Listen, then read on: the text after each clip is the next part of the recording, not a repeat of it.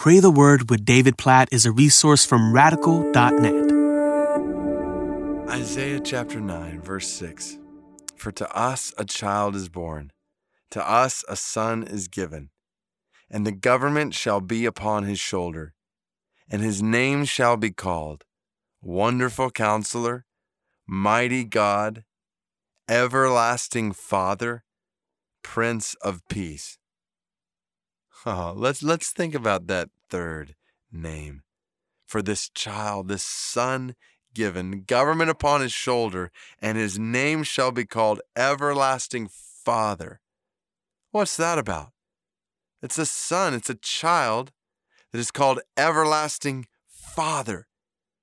Oh, don't miss the beauty here, the picture that the Bible is painting, that Isaiah is prophesying in the coming of Jesus, that we now celebrate at Christmas, this picture of an everlasting Father, a Father who cares for his children, who protects his children, who provides for his children. I think about my kids. I love my kids so much. Like I just, I look at them and I'm I'm in awe that I'm their dad. I I just praise God for the privilege of loving and caring for them. I want to provide for them. I want to take care of them in every way possible. And the reality is I am an imperfect father with imperfect love. But the picture here is Jesus, the mighty God and everlasting Father, who longs to take care of us, who longs to provide for us and help us and love us and serve us and help us grow into all that we can be. Like, this is the picture of Jesus. He loves us as an everlasting Father. He protects us as an everlasting Father. He cares for us as an everlasting Father, a perfect Father forever. I, I think about my dad. I, I think about uh, before he died unexpectedly and went to be with God, just his love and care for me. And he too was an imperfect dad. But I have a perfect Father. And I know some listening to this right now may not have had a good relationship or have a good relationship with your dad. But I just want to encourage you.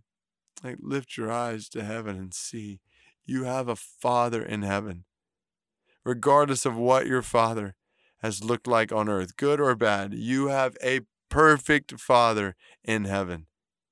And Jesus, the Son who came to save you and me from our sins, the Wonderful Counselor and Mighty God, God in the flesh, cares for us as a dad for his children, and will forever and ever and ever, everlasting Father. Jesus, we praise you. We praise you. Obviously, we know the Trinitarian picture that we see in Scripture, God the Father, God the Son, God the Holy Spirit. But even here, seeing you described Jesus, the Son, as an everlasting Father, we know your oneness in the Godhead with the Father, the Son, the Spirit. And yet we know your oneness in the Godhead, Father, Son, and Holy Spirit, and we praise you. We praise you for your fatherly love for us, your fatherly care for us, your fatherly provision for us. We praise you that you see us as your sons and daughters, that you are committed to providing for, that you see us with love. Even as I think about the way I see my kids, the fact that you see me in an even greater, more loving way than I see them. Oh, the thought of it. I just look to you. We look to you right now in prayer, and we just praise you for your fatherly care, affection, delight in us. We praise you. We will get to enjoy this kind of relationship with you for all of eternity, forever and ever and ever and ever. You are, Lord Jesus, our everlasting Father. And when we worship and glorify and thank and praise you. In the name of Jesus, our everlasting Father, we pray. Amen.